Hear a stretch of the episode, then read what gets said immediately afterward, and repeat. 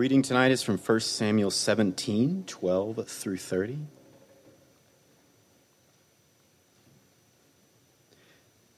Now, David was the son of an Ephrathite of Bethlehem in Judah named Jesse, who had eight sons. In the days of Saul, the man was already old and advanced in years. The three oldest sons of Jesse had followed Saul to the battle, and the names of his three sons who went to the battle were Eliab, the firstborn, and next to him Abinadab, and the third Shammah. David was the youngest. The three oldest followed Saul, but David went back and forth from Saul to feed his father's sheep at Bethlehem.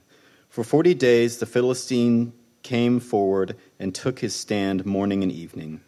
And Jesse said to David his son, Take for your brothers an ephah of this parched grain and these ten loaves, and carry them quickly to the camp to your brothers. Also take these ten cheeses to the commander of their thousand. See if your brothers are well, and bring some token from them. Now, Paul, now Saul and they and all the men of Israel were in the valley of Elah, fighting with the Philistines. And David rose early in the morning and left the sheep with a keeper, and took the provisions and went, and Jesse had, as Jesse had commanded him. And he came to the encampment as the host was going out to the battle line, shouting the war cry. And Israel and the Philistines drew up for battle, army against army. And David left the things in charge of the keeper of the baggage and ran to the ranks and went and greeted his brothers. And he talked with them, behold, as he talked with them, behold, the champion, the Philistine of Gath, Goliath by name, came up out of the ranks of the Philistines and spoke the same words as before, and David heard him. All the men of Israel, when they saw the man, fled from him and were much afraid. And the men of Israel said, Have you seen this man who has come up? Surely he has come up to defy Israel. And the king will enrich the man who kills him with great riches, and will give him his daughter, and make his father's house free in Israel. And David said to the men who stood by him, What shall be done for the man who kills the Philistine and takes away the reproach of Israel? For who is this uncircumcised Philistine that he should defy the armies of the living God? And the people answered him in the same way So shall it be done to the man who kills him. Now Eliab, his oldest brother, heard when he spoke to the men, and Eliab's anger was kindled against David. And he said, Why have you come down, and with whom have you left those few sheep in the wilderness? I know your presumption and the evil of your heart, for you have come down to see the battle. And David said, What have I done now? What is not but a what is not was it not but a word? And he turned away from him toward another and spoke in the same way, and the people answered him again as before. This is the word of the Lord.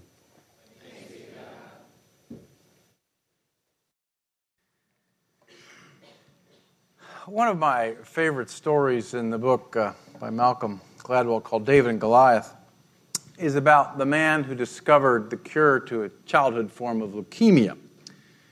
His name is Dr. Emil Freireich. And when he showed up at the National Institute for Cancer in 1955, a diagnosis of leukemia was a death sentence for a child. At the most, remission uh, would be perhaps eight weeks. No one left the hospital. There were a couple of du- drugs uh, available during that time, but none of them really worked. And uh, the idea at the, at the moment was that there simply was nothing that could be done for these poor ones that were suffering so greatly. But Dr. Freireich had an idea. He looked at the problem, he looked at what everyone else had concluded there was no possibility of overcoming, and he thought, you know, I still think we can cure this cancer. And he decided to combine three different drugs uh, and treat the children. Other doctors were horrified. They thought he would kill his patients. He was ordered to stop. Funds were withdrawn. He persisted and eventually came up with a, a method of combining drugs and chemotherapy that is now the, the norm. And today, children that were once doomed to die leave the hospital. He was able to look at an overwhelming challenge and see in it uh, a wonderful opportunity. Well, in this story, David also faces an overwhelming challenge. And as we saw two weeks ago, the Israelites are facing off against the Philistines at the Battle of Elah Valley. They're a superior army, better trained. An infantryman named Goliath, a giant warrior, has challenged Israel to representative warfare, this uh, odd practice where uh, one army would send another representative on behalf of themselves to fight another representative from the other army, and the winner would take all. God seemed uh, distant. We haven't heard his voice yet in the first 12 uh, verses of the story. Everything looks like Israel is about to be overcome and pushed back into slavery. And the last verses of the introduction are when Saul and all Israel heard the words of the Philistine, they were dismayed and greatly afraid. They were overwhelmed in the face of a giant obstacle. And what we're going to look at for the next two weeks is how David takes an overwhelming obstacle and finds an opportunity in the midst of it an opportunity to glorify God an opportunity to advance the kingdom, an opportunity to use his gifts for the sake of others. So, before we go any farther tonight, let me just get you thinking and ask you a question. Is there an overwhelming obstacle in your life tonight?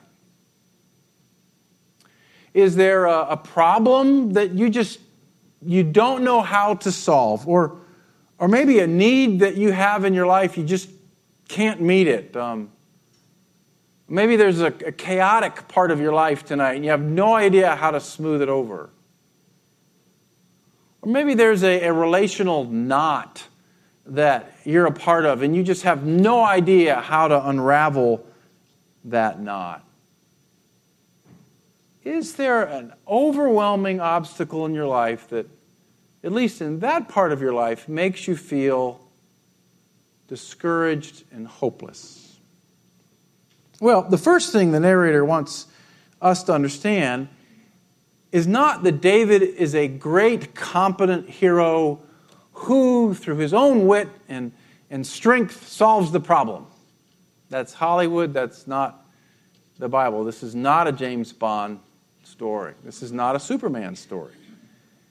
Matter of fact, the first thing that our narrator wants us to understand is that David has no resources to solve the problem. He's from a little village called Bethlehem, very insignificant. His father is old. That means he no longer has power in the village. He is the eighth child, so he's the least powerful son of an unpowerful family in a not very powerful village. So that's kind of how the narrator is setting the story. David does not have the resources to overcome his problem. And that is what makes great challenges so frightening.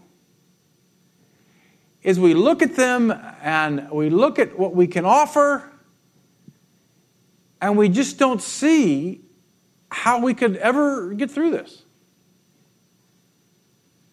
It's also why God brings these challenges into our lives.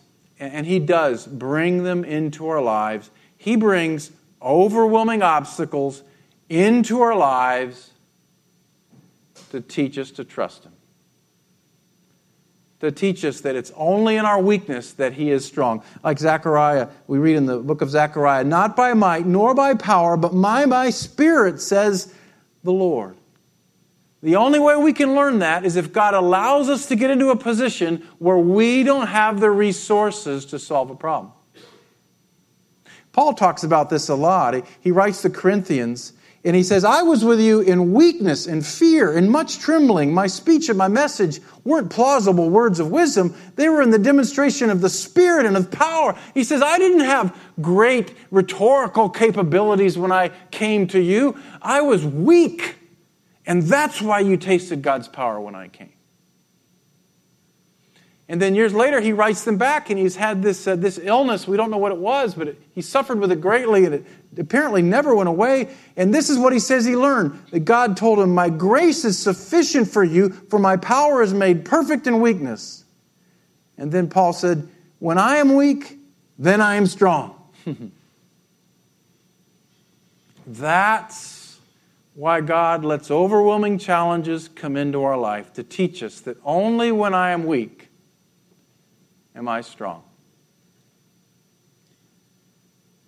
So, if you're discouraged tonight as you think about your overwhelming obstacle, and frustrated and maybe battling a little bit of hopelessness, and you just for the life of you can't figure out how you're going to get through it, and maybe you're just fed up with the whole thing, you're exhausted, you're at the end of your rope, you're angry, and you don't know what you can do to overcome this problem, okay, now you're ready.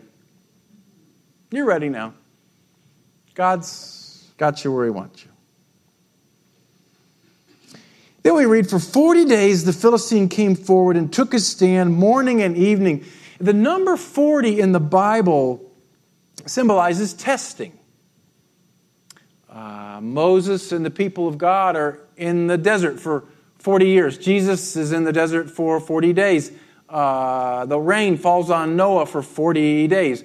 Uh, the, the, uh, Moses goes up to Mount Sinai, waits for the revelation of the law for 40 days. It's amazing how often the word 40 is used in the Bible. And it always has to do with a period of testing in which God is preparing his people for what's next for them. And it's not like the tests that we take at school that determine whether or not we go on or flunk out. It's more of training for godly character. Job says, I know when God tests me, I'll come forth as gold. So, again, one of the things that you need to think about when you're facing an overwhelming obstacle is why it's in your life. And the reason why it's in your life is to train you to be gold. It's there for a reason, it's not an accident It's there to teach you. Well, David's father gives him a simple assignment while all this is going on. And, and, you know, the Bible has a lot of little details in it that are kind of fun. He's supposed to run some bread and cheese down to the camp. Now, you remember, in the chapter before, this man has just been anointed by the greatest spiritual leader in all of Israel as the future king of Israel. The next thing we see him doing is carrying cheese and bread to his brothers. And I could see this going a whole different way. I could see him saying, Dad, you were here when Samuel came by, right? Did you miss the whole anointing thing? I am the future king of Israel. I am not going to carry cheese to the front line. I knew a man once who um, was convinced he was born for greatness. He was convinced that he was to be a great screenwriter. And he, so he lived in his parents' basement. Um, it often goes with being a great screenwriter, I'm, I'm told. And he, and he would work on his manuscript. And, and I would ask him, I knew him for a few years, and, and I'd say, Have you thought about you know, working? And, and, and he said, No, no, it gets in the way of my art. And then I'd say, Well, would you, would you at least consider using your gifts around the church? And no, no, I got to focus on my, on my screenwriting. And I, I knew him for about 10 years, and he never got out of the basement. And he never finished his play. And I don't know what happened to him.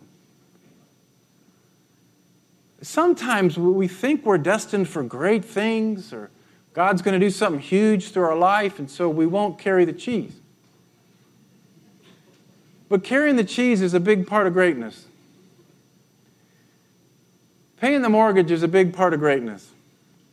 Mowing the yard is a horrible curse, but a more uh, but there are basic things that we have to do even when we're the king of Israel. And what's so ironic about it is David finds his destiny carrying the cheese if David would have, you know, just said, "Get out of here, Jesse. I'm, you know, I'm studying my my king training book," he'd have missed the whole thing. So don't be discouraged right now when you're changing diapers or working at a job that you don't like or studying under a teacher who doesn't see your, your brilliance and your incredible potential. Carrying the cheese can be one of the godliest things you ever do and it can help you overcome incredible obstacle. David rose early in the morning and left the sheep with the keeper and took the provisions and went as Jesse had commanded him. Then, and he came to the encampment as the host was going out to the battle line, shouting the war cry. Now, now, this, if you try to imagine this story, this is a puzzling part of it, right?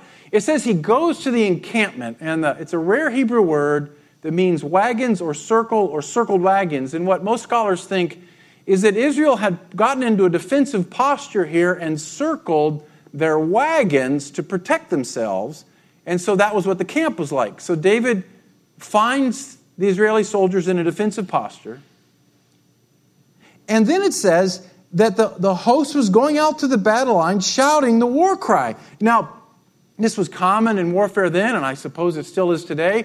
Uh, to stimulate the troops, to terrify the enemy, you'd send someone out in a war cry, everybody'd scream, hoop, and holler, and rush the line. But you've been following along with the story. What happens after the war cry? Nothing.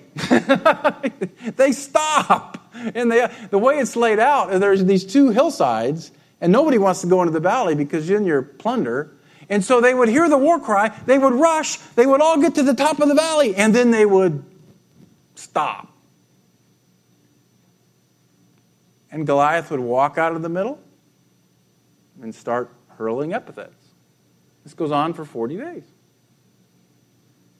And I think that's what happens sometimes when you encounter an overwhelming obstacle you might you know listen to motivational speaking or something like that and you have somebody yell a war cry in your ear or whatever it is but then you get stuck paralyzed and you don't even know how to do what you're trained to do and you circle the wagons and shut it down. I had a football coach tell me once that the most dangerous time for injury in a game is when a player plays not to be injured. You know, it's, it's late in the game, late in the season. Maybe they're hurting and they want to come back next year. And so they go into the game and they think, I just want to get through this thing without getting hurt. He said, That's when you get hurt. When you stop attacking, when you stop doing what you're called to do, when you're playing, when you're circling the wagons, that's when the injuries happen. So, question for you, friends Are you playing not to get hurt?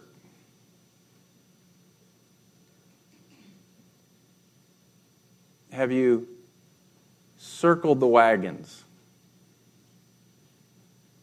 Has the size of the obstacle paralyzed you? Is your life stuck? David looks around at all this. He asks two questions. What shall be done for the man who kills this Philistine and takes away the reproach of Israel? And the soldiers tell him that he'll uh, get his daughter's hand and, and, great wealth and all those things. And, and I don't know, if you, if, you, if you read that, you may not want your hero to say that. I mean, that's kind of not real hero like, right? It's not real saint like. First thing he asks is, So what do I get if I do this? we don't want him to do that. One of the things I love about the Bible is it puts it all in there. But what do you have? You have a young man who wants to go into the world and make his mark. That's not all bad. That's part of what we do. And when you submit that to God's glory and honor, it can be a good thing. And that leads to the next question Who is this uncircumcised Philistine that he should defy the armies of the living God? That is the first line David speaks in the whole story so far. And it's the first time anybody has bothered to talk about the living God. And now is when the obstacle starts to turn into an opportunity. When David, with his simple, sturdy faith, shifts the whole framework of the story to the character and power of the living God. When he takes his eyes off of the problem and he looks to the God that he serves, he starts to see an opportunity instead of an obstacle. And that's something to think about as you face your own obstacle sometimes we can get so fixated on the nature of the problem, how big the giant is, that we take our eyes off of the living God. And if you're stuck in a place tonight, facing an overwhelming obstacle, and you're just having a hard time to see the opportunity that God has given you in this obstacle, take some time this week to step back and look up at the living God. I find myself when I'm in conversations lately doing something I didn't used to do, and maybe it's not a good thing, I find myself cutting people off more. That's probably not a great pastoral technique. But, what? I mean, not so I can check my phone, but I mean, so I'm trying to help them. And, and as people talk to me, a lot of times what I find is when someone comes in and gives me the gift of sharing a need or a situation, what they want to do is rehearse how big Goliath is. And we get stuck in obsessing over how big the problem is and how hopeless it is. And sometimes you got to pull the plug on that, reframe it, and say, okay, can we just look up at the living God for a minute? And that's when opportunities start to look like, or rather, obstacles start to look like opportunities. So, think about your life for a minute. Here's a question that I'd like you to think about this week. What opportunity has God given me that most people around me see as an overwhelming obstacle? What opportunity has God given me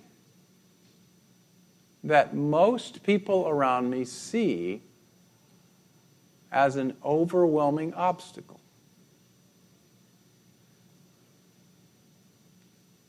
Took me some time to think about it. I eventually came up with like four. So think about that this week. And next week, we'll, we'll start to look at how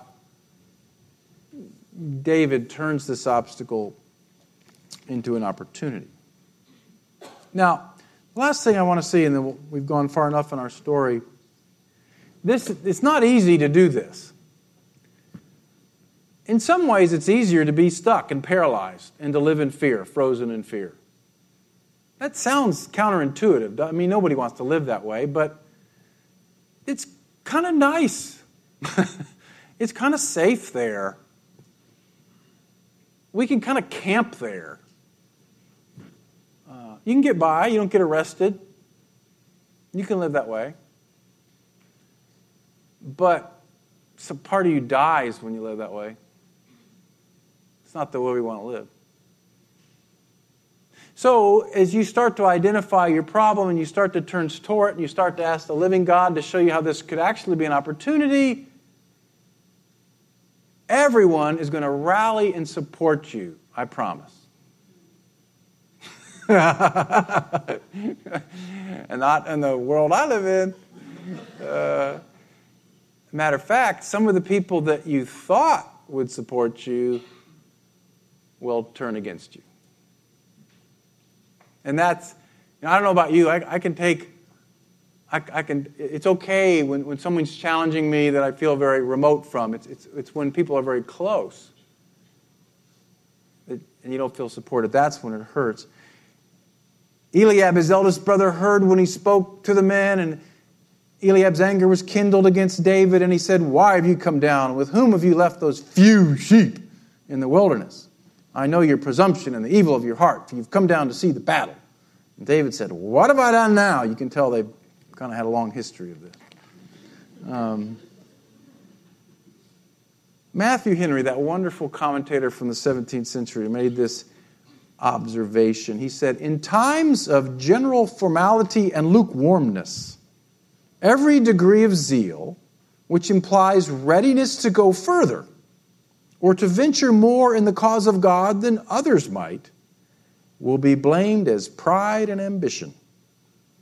Those who undertake great and public services must not think it strange if they are spoken ill of and opposed by those from whom they expect support and assistance. Yet they must humbly go on with their work in the face not only of enemies' threats, but of friends' slights and suspicions. Well, let's end tonight. I'm going to ask you to think about a prayer this week. As you could kind of start turning an obstacle into an opportunity. Sit down this week, take out a piece of paper, and prayerfully identify what your Goliath is. We, we did that two weeks ago. What, what is your overwhelming obstacle? Start there. Acknowledge that you lack the resources to overcome it. And then you could pray a prayer like this Father, by faith, I believe you've given me this problem as an opportunity. Name the problem. As a test, as a way to deepen my faith and give you glory. I don't see the way through, but I see you.